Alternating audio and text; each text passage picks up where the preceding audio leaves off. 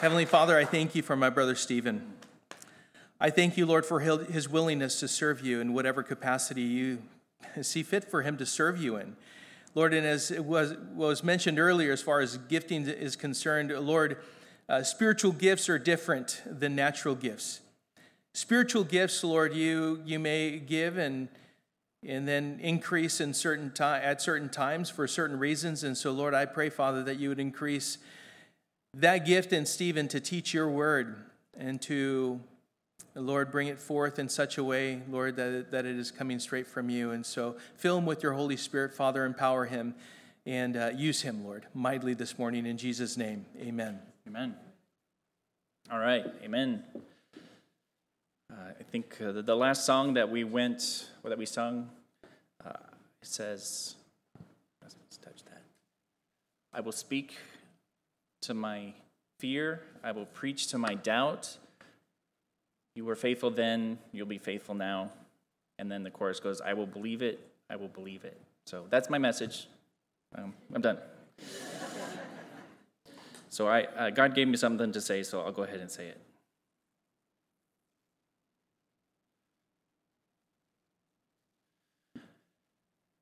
We're going to be in Hebrews 3 if you guys want to make your way there. But I'm going to start in Matthew 11.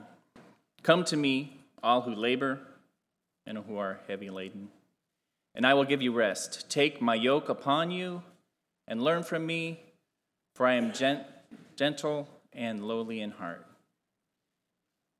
And you will find rest for your souls. For my yoke is easy and my burden is light. Matthew 11, 28 through 30. So Jesus is calling to himself all who labor who here is laboring? Who here is heavy laden?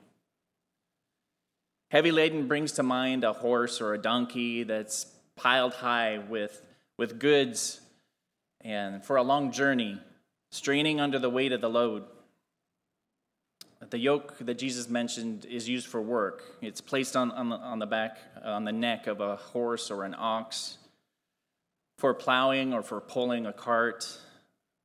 Uh, the use of the yoke also implies a, a, driver or somebody who's in control, whether that's plowing or, or, telling, telling somebody in the wagon, you know, telling the horse in the wagon where they're going. Somebody who's directing the work. So Jesus is saying, Come work for me. He's saying, Quit working for the world, quit working for, your, for ourselves, and come work for me. But he's not saying quit working. He's not saying come to me and your life is going to be easy. What he's saying is learn from me Pay, by paying attention to the one who's leading, the one who's directing. He has, um, by paying attention to Jesus, the work he has for us will not be a burden. It won't be too heavy to accomplish. By laboring with the strength that Jesus provides, the work will be easy and we will find rest. So, the promise Jesus gives us is a light burden, an easy yoke. He promises rest. So, let's pray. Heavenly Father, we come before you this morning, and I ask that you would uh, just use your word uh, to penetrate hearts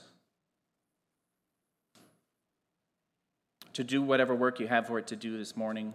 Lord, we thank you for your sacrifice. We thank you for giving us rest. We thank you for your promises. And Lord, we ask that you would help us and give us the strength to accept those promises and to rest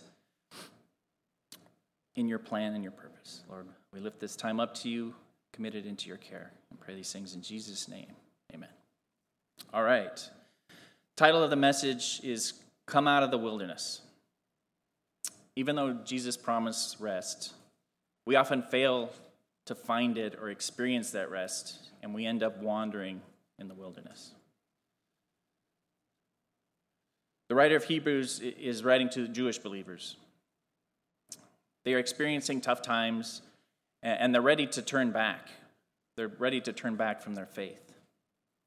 Hebrews 3 and 4 are comparing the Israelites, whom God delivered from the, the bondage of slavery, but they failed to enter the promised land, with the believers, whom Jesus is delivered from the bondage of sin and death, but they failed to enter his promised rest.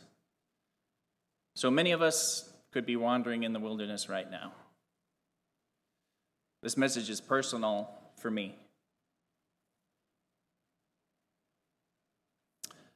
For someone who's been a believer for decades and been serving for almost two, I'm up here admitting it wasn't long ago I was also in the wilderness. This message is about what God has shown me and how the Lord worked to lead me out of the wilderness.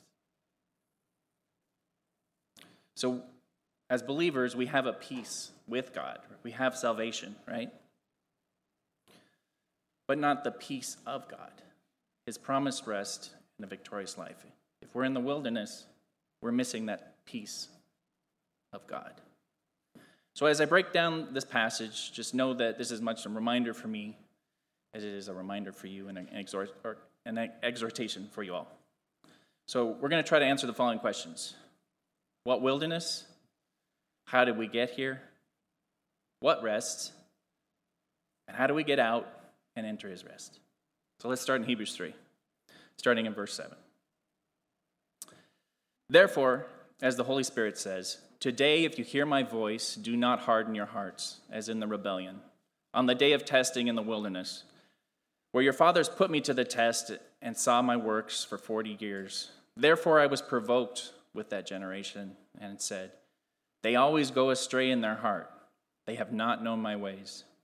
As I swore in my wrath, they shall not enter my rest. And then we're going to skip on down to 15. As it is said, Today, if you hear his voice, do not harden your hearts in the, as in the rebellion. For who were those who heard and yet rebelled? Was it not those who left Egypt led by Moses? And with whom was he provoked for 40 years? Was it not those who sinned, whose bodies fell in the wilderness? And to whom did he swear that they would not enter his rest? But those who were disobedient. So we see that they were unable to enter because of unbelief. So, what wilderness? Twice in this passage, uh, uh, the author talks about the rebellion. So let's just take a quick history lesson and, and consider this moment in history. So the Israelites had been slaves in Egypt for about 400 years. God sent Moses to deliver uh, his people from Egypt and to take them to Canaan, to take them to the promised land. Uh, Pharaoh, who was, you know, uh, was king there in Egypt, wasn't willing to, get his, to have his slave labor force just pack up and move away. So God demonstrated his power and his might to convince Pharaoh through the 12 plagues, uh, through the Nile turning to blood, frogs, flies, boils, hail, darkness, and then also uh, the, death of the firstborn. Uh, Pharaoh finally relented, and he permitted them to leave. And not only did they leave, but they sent the wealth of, of Egypt with them. Just go, please. But it wasn't long before Pharaoh had second thoughts, and he sent his army to go chase after him. And all this did is result in more demonstrations of God's power the pillar of fire by night, the parting of the Red Sea, the destruction of the Egyptian army as the Red Sea collapsed back in on itself. So the people of Israel were all witness to all the miracles that were performed for their benefit. You'd like to think they could trust God to do anything after seeing all that, right? Um, but it was not so. I mean, immediately, like we're talking, I think the next day, they complained about lack of water. So God gave them water from a rock, a miracle. Not just they didn't find didn't find a stream. He's water from a rock. I've got you, the Lord's saying. They complained about lack of food. So God gave them the miracle daily of the manna from heaven. And then that miracle, that daily miracle, they then found contempt in. And so then they were complaining because they were only getting the manna, the miracle, every day. So God gave them quail. It took them two months to reach Mount Sinai, uh, where God uh, gave Moses the Ten Commandments. He was up on the, the, the mountain for 40 days. And they got nervous, they got scared. They were focused on Moses as their God instead of God. And so, you know, they rebel and they, they build their own calf, their own God in the golden calf. Someone to worship, and, and they said someone to lead them, even though it's an, an inanimate object, right? So they spent a year at the base of Mount Sinai. Um, Moses had to go up there again because he broke the tablets, right? So he had to go up there again for another 40, 40 days to get the tablets. And then they spent um, uh, time you know, getting the camp in order. There's like 600,000 Israelites here. Uh, building the ark, building the tabernacle, and getting everything uh, ready to go. Then the Lord says, Let's go. Let's get out of here. So they travel to uh, Kadesh Barnea, where, where the actual rebellion occurred. So they sent out the 12 spies into the land, 40 day reconnaissance mission, right? And they, they see this land flowing with milk and honey, uh, giant fruit, big grapes, and big produce, and, but there was giant people too. The spies return. Of the 12, only Joshua and Caleb bring a good report. Uh, they're the only two that are ready to enter the promised land and conquer it. Numbers 13, 27 says, uh, And they told him, We came to the land to which you sent us. It flows with milk and honey, and this is its fruit. However, the people who dwell in the land are strong, and their cities are fortified and very large. And besides, we saw the descendants of Anak there. So, this is the rebellion as the 10 spies convince the people it's too dangerous to enter the land. They deny the power of God that they've just seen for years, right? They heard God from the cloud and it was too much. They're like, please, not again, God. They deny the power of God to fight on their behalf and making plans. They make plans to go back to Egypt. Uh, Numbers 14 4. And they said, to one another, Let us choose a leader and go back to Egypt. So they're just going to abandon Moses and go back. For the previous year and a half, the people of God saw the miracles of the Lord the plagues, the Red Sea, the pillar of fire by night, the pillar of cloud by day. They've seen the presence and the power of the Lord, and it wasn't enough. It wasn't enough uh, for them to believe that God would provide the victory in the promised land. What, it, what does that tell us? Egypt is a picture of the world and our bondage to sin. Just as the Exodus from Egypt delivered Israel from the bondage of slavery, we as believers are delivered from the bondage of sin and death. Jesus accomplished our deliverance, our exodus from sin through his life and death and resurrection. Canaan is a picture of our spiritual inheritance, inheritance in Christ.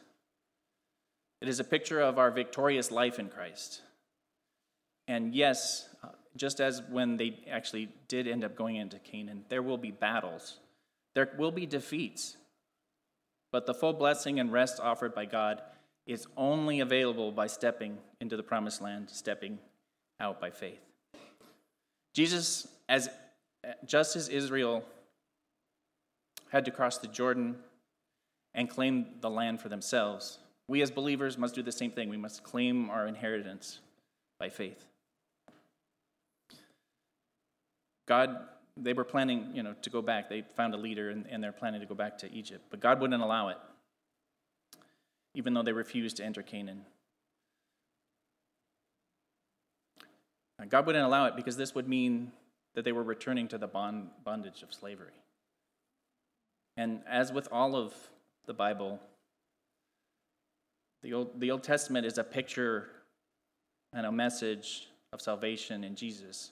So, them returning to Egypt would have sent the wrong message. So, God didn't allow it. So, He sent them into the wilderness. While the wilderness is a punishment, it's an expression of God's wrath, right? You're going to see my wrath. Even though it was punishment and wrath, He never left them. For 40 years in the wilderness, the pillar of cloud and fire directed wherever they went. The, that pillar moved, they moved. If it stopped, they stopped. Every second of the day, there's a pillar there saying, I am God, I am with you. For 40 years, the miracle of manna continued to, to provide food and sustain them. For 40 years, their clothes did not wear out. So, what does this wilderness represent in our lives as believers? What could it, what could it represent in our lives? We can look down at the Israelites and say, wow, they had all these miracles, and look what God did for them, and they couldn't muster up the faith. But what, are we really any different, right? What miracles has God done specifically in your life? In the, possibly in the past year and a half that you've already forgotten about? Has He delivered you from a trial, removed an obstacle, healed an illness, and comforted you in a time of mourning?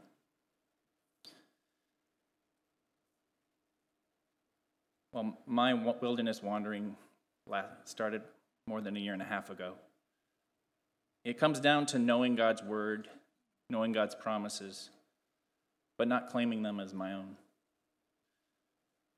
Another important contributor for me, I know I'm not alone in this, is my tendency to do everything in my own strength. Instead of letting God supply that strength, letting God supply everything to supply all I need, which is his promise. Over the last year and a half, I've seen himself I've seen him show himself strong on my behalf through so many trials. There's been a ton of hospitalizations of various family members, surgeries, two in the last year, and layoffs that he brought me through. But also, I, he's shown himself strong in victories and blessings. Blessings.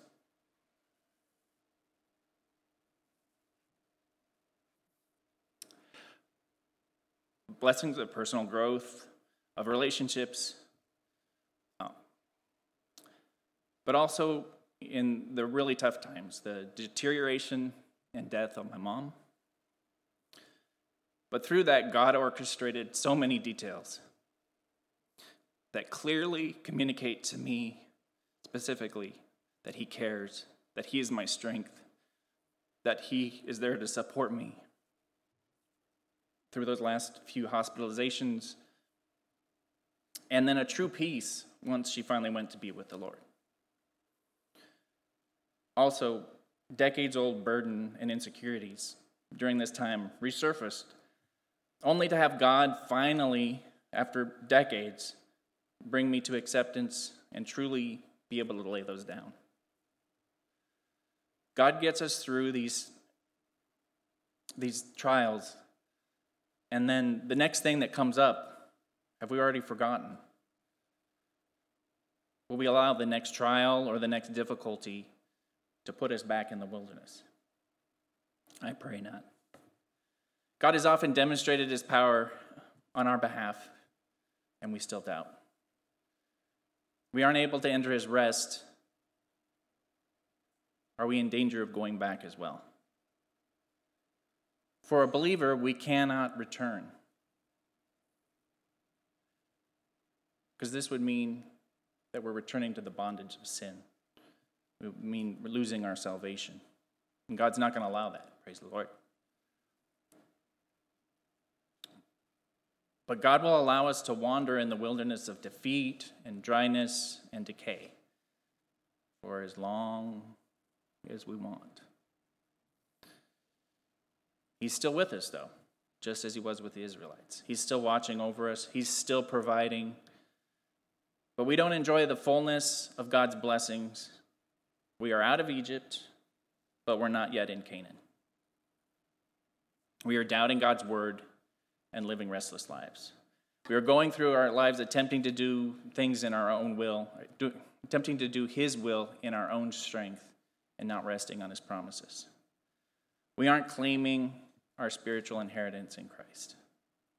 Ephesians 1:11 In him we have attained an inheritance, having been predestined according to the purpose of him who works all things according to the counsel of his will. So that's the wilderness. How did we get here? If you are there, I pray you're not all there. The author of Hebrews is using this illustration to caution his readers and us the dangers of unbelief that could prevent us from experiencing what the rest God intends. They refused to trust God in the great things he promised and were unwilling to continue in trust. Therefore, he could not enter, they could not enter the rest appointed for them in the land of Canaan. Do not harden your hearts as in the rebellion on the day of testing in the wilderness. Hebrews 3 8. All God did for them did increase their faith. It didn't benefit them spiritually, it only hardened their hearts. Therefore, I was provoked with that generation and said, They always go astray in their heart. They have not known my ways. I swore in my wrath, they shall not enter my rest. Because of their rebellion, hard hearts, and unbelief, God allowed them, God allowed an entire generation to die in the wilderness. Every person who was 20 years old or older at the time of the rebellion was allowed to die while wandering. Only two were spared Joshua and Caleb, the two that were willing to conquer, the two that were willing to enter the rest, to enter the promised land. And with whom has he provoked for 40 years? Was it not those who sinned, whose bodies fell in the wilderness? And to whom did he swear that they would not enter his rest? But to those who were disobedient. So we see that they were unable to enter his rest because of unbelief. Many of us have come out of Egypt. We are saved, praise God, and have the peace with God. But we refuse to enter Canaan due to unbelief. We refuse to enter the peace of God. Philippians 4 7. And the peace of God, which surpasses all understanding, will guard your hearts and minds in Christ Jesus. We are stuck wandering because of our disbelief. We are doubting that God is enough for the challenges ahead of us.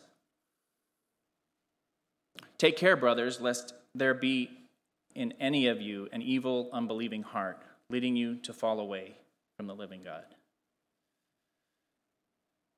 What causes such unbelief? A disbelieving heart becoming hardened. It does not respond to God's word and the works of God in our lives.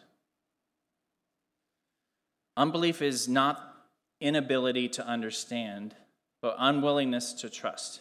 It is the will, not the intelligence, that is involved, according to William Newell. Just like the Israelites, after witnessing so many miracles, these wandering believers aren't affected by the promises and faithfulness of God. We are unwilling to allow the Word of God to penetrate our hearts and allow them to trust the promises of God. Uh, Spurgeon said this better than, than I, so I just copied it. Um, imagine that after I had made a statement, a man should declare that he did not believe me. In fact, he could not believe me, though he would like to do so. I should feel aggrieved, certainly.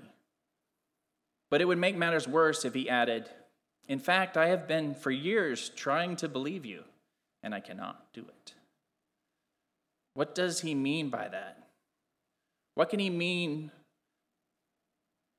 but that I am an, so incorrigibly false and such a confirmed liar that though he would like to give me some credit, he could not do it.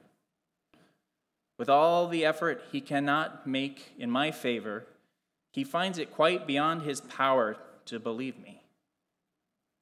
Now, a man who says, I've been trying to believe in God, in reality says just that regarding the Most High. Are we there sometimes? I know you can, God, but are you going to do it for me? Is that promise for me? Yes, it is. Refusing to believe God is a serious sin. When left uncorrected and unrepented, this unbelief leads to a life, lifetime of compromise and sin. But exhort one another every day, as long as it is called today, that none of you may be hardened by the deceitfulness of sin, that our hearts may not be hardened by sin. That hidden sin you indulge in, none, none suspect you of it because you hide it well.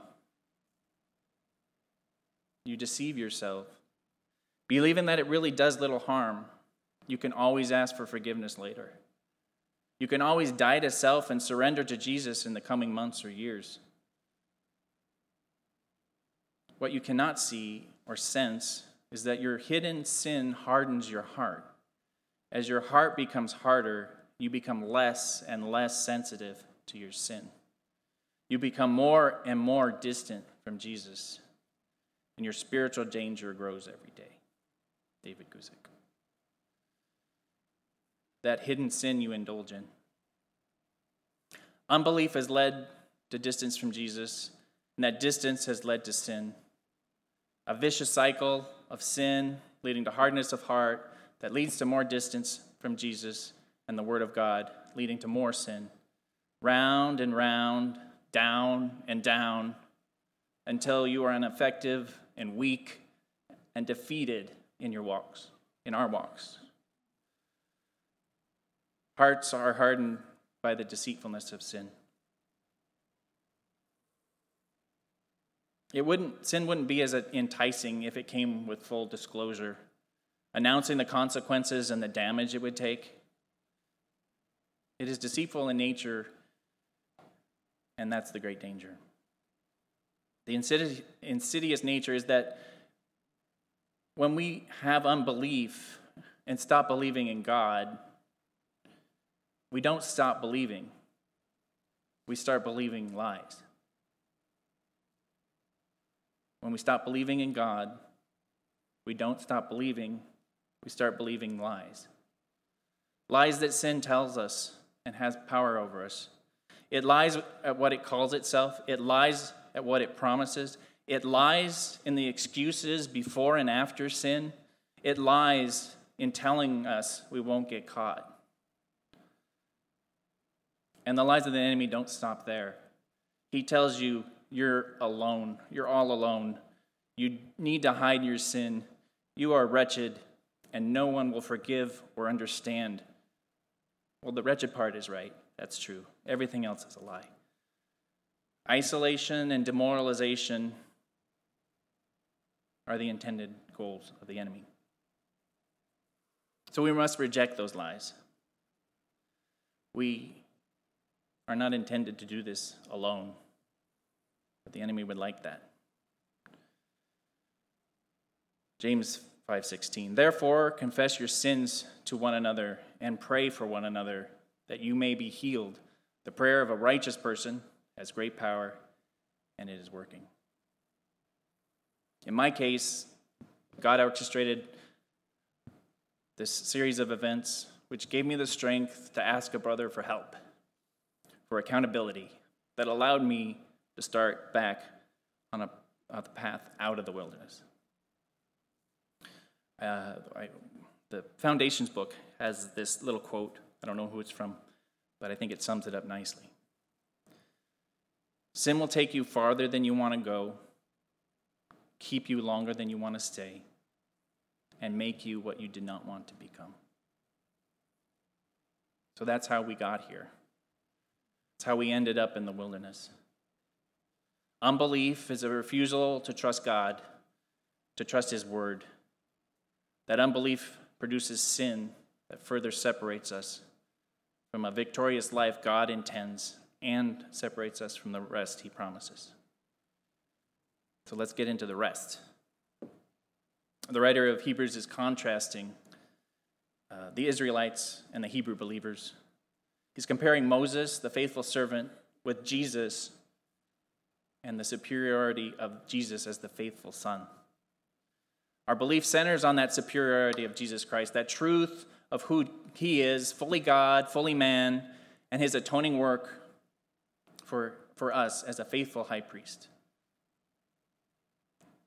Jesus is our perfect high priest. He prepared for us blessing and rest once more, the writer of Hebrews gives us the warning about entering rest, starting in, in 4 1.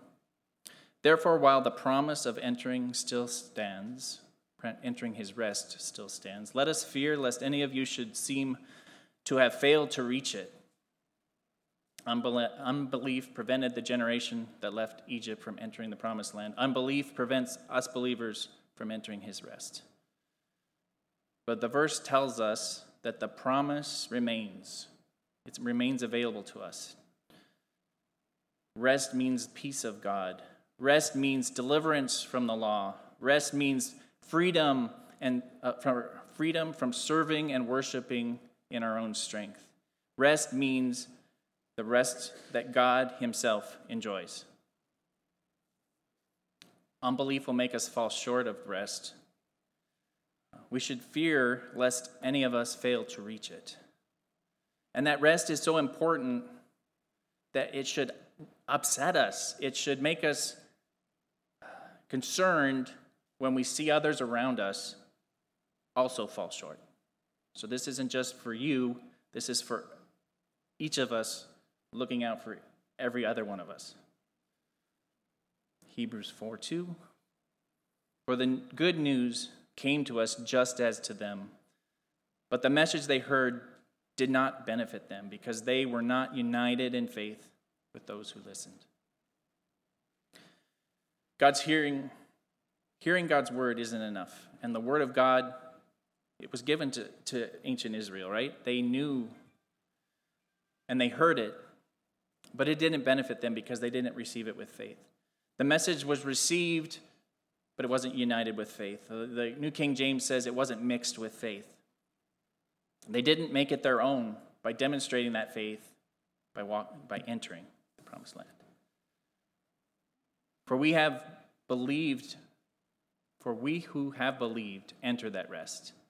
As he had said, I swore in my wrath, they shall not enter my rest. Although his works were finished from the foundation of the world, for he has somewhere spoken of the seventh day in this way.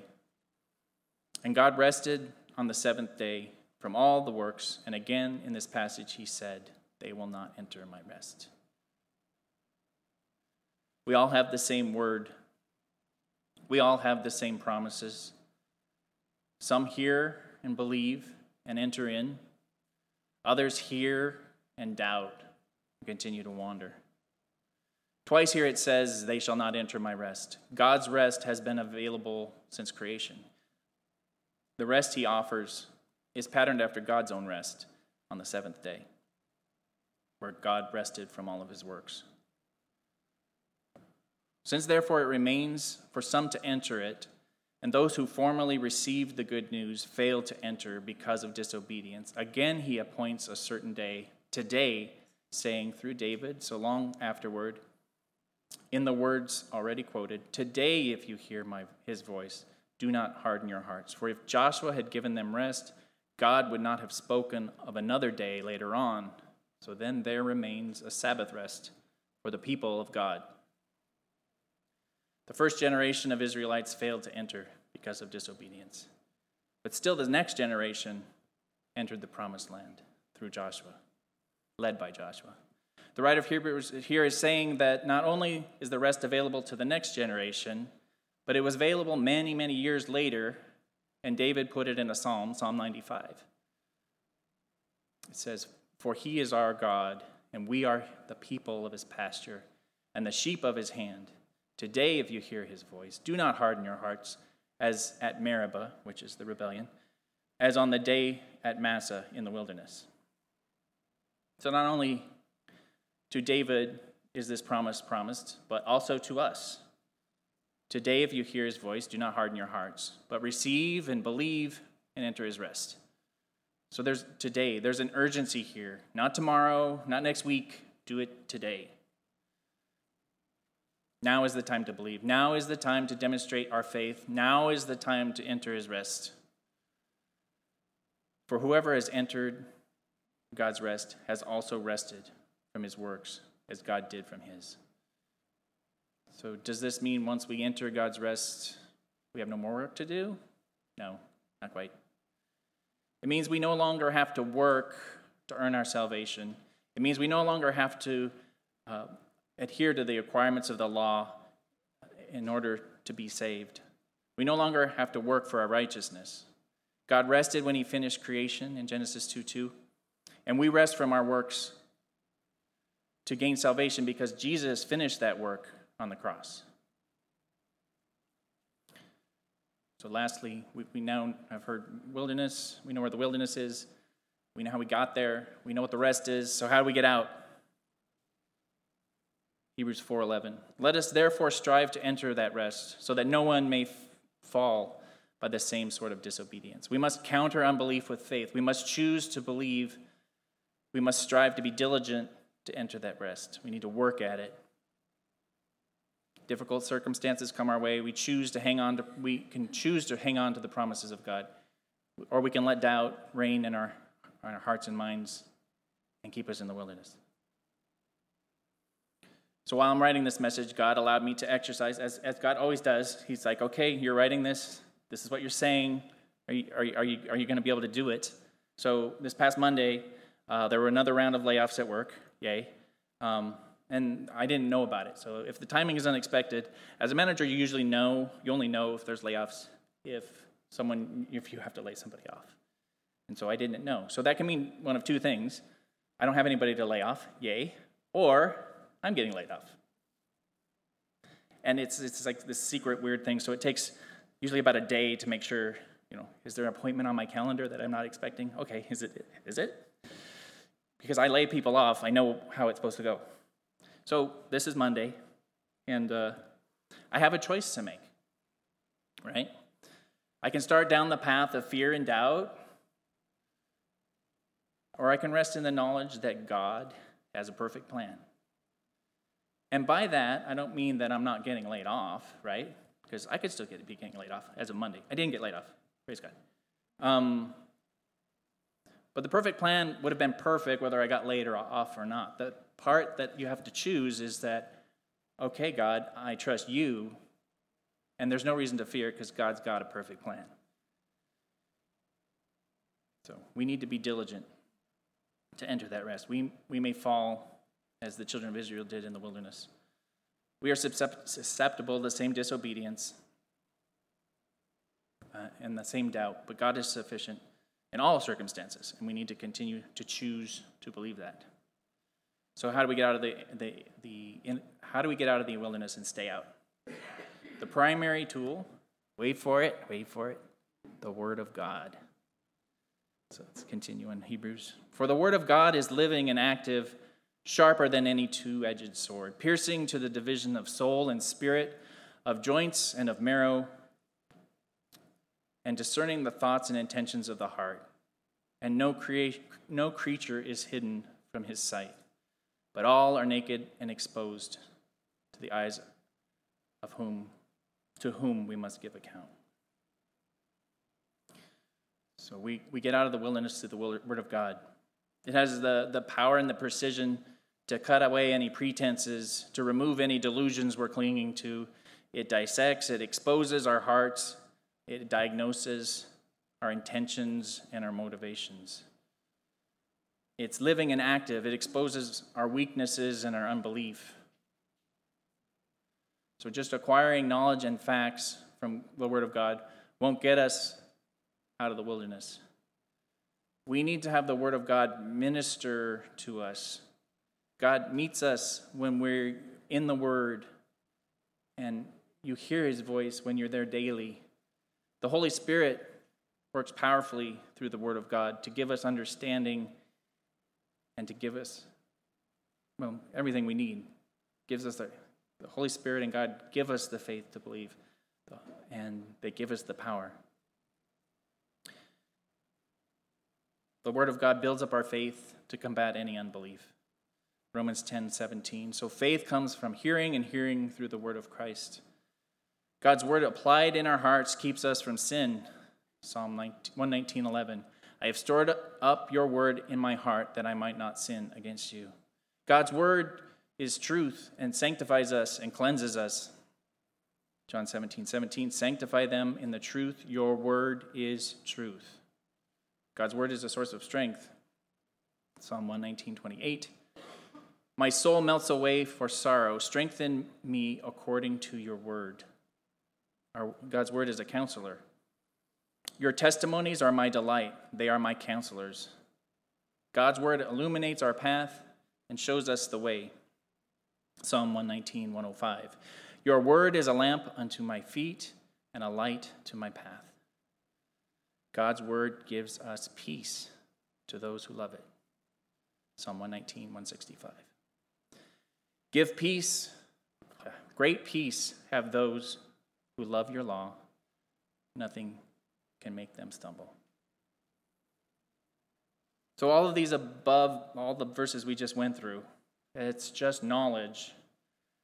I don't want to say just truth, but it's truth. But just truths, just facts, until you act on those. Here is not helping any. You need to claim them as your own. Until we go from knowledge to action, until we step out in faith, they're just words.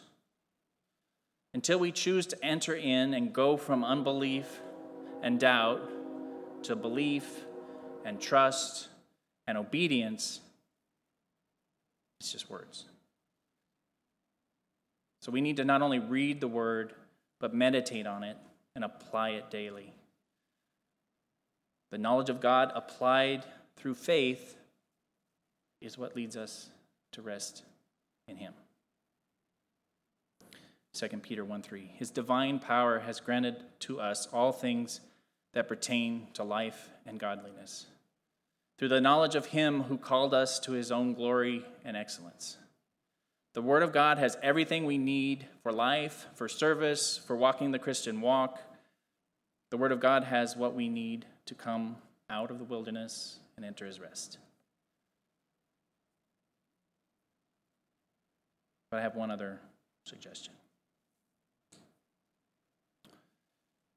to help us out of the wilderness. Let's go back to Hebrews 3:13.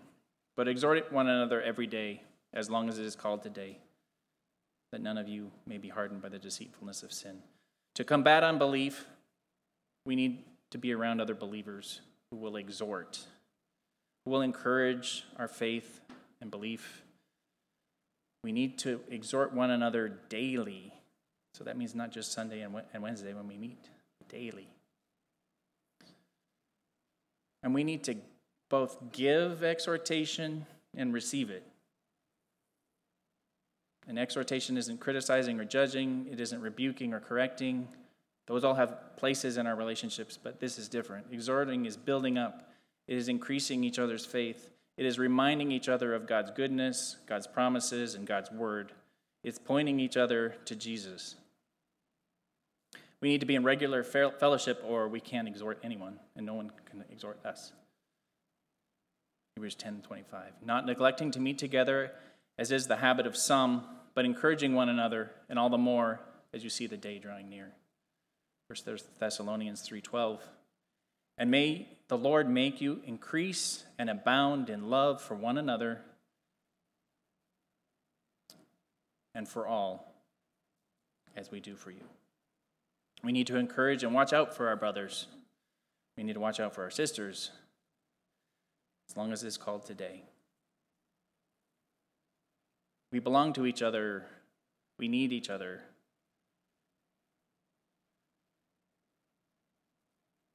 We need to encourage each other to be faithful to the Lord. Today, do it now.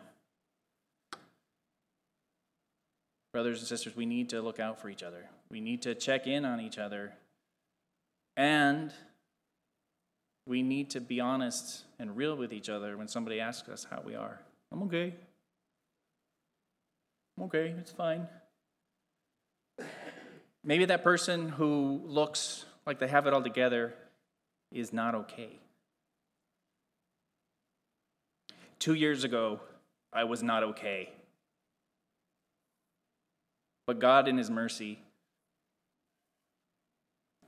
put a brother in my path to walk with me as God led me out of the wilderness. A faithful brother, hold me accountable. Listen to me while I whine. Don't buy my excuses. And then point me to the Word of God and to Jesus.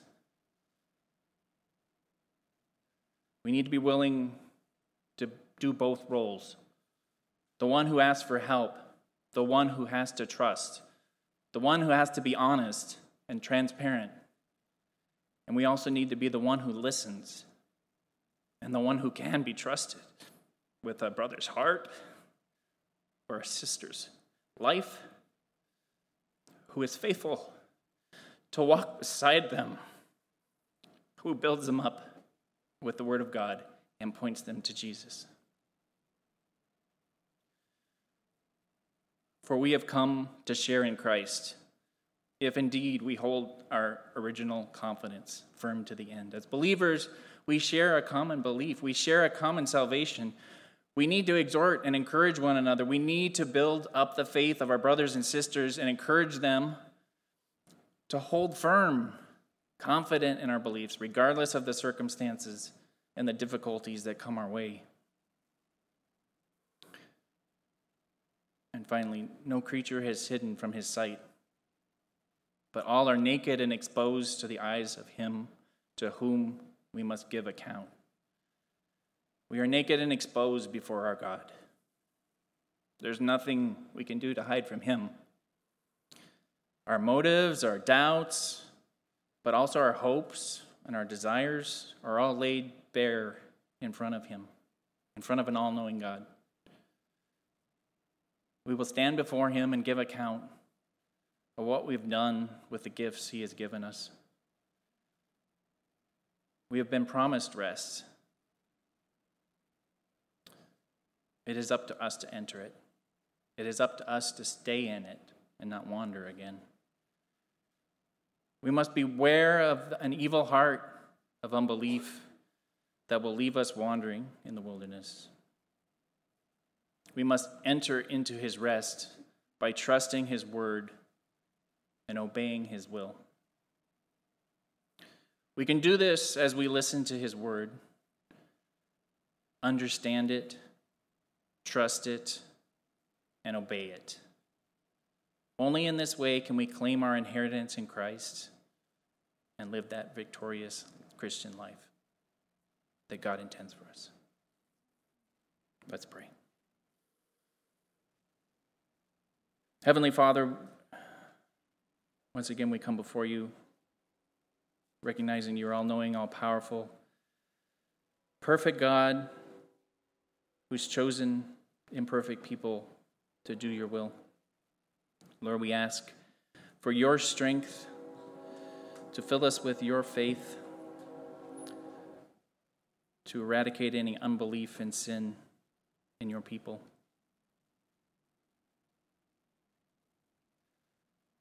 Lord, we ask that you move in our hearts and minds to remember all that you do for us and all your promises. We thank you and praise you. In Jesus' name we pray.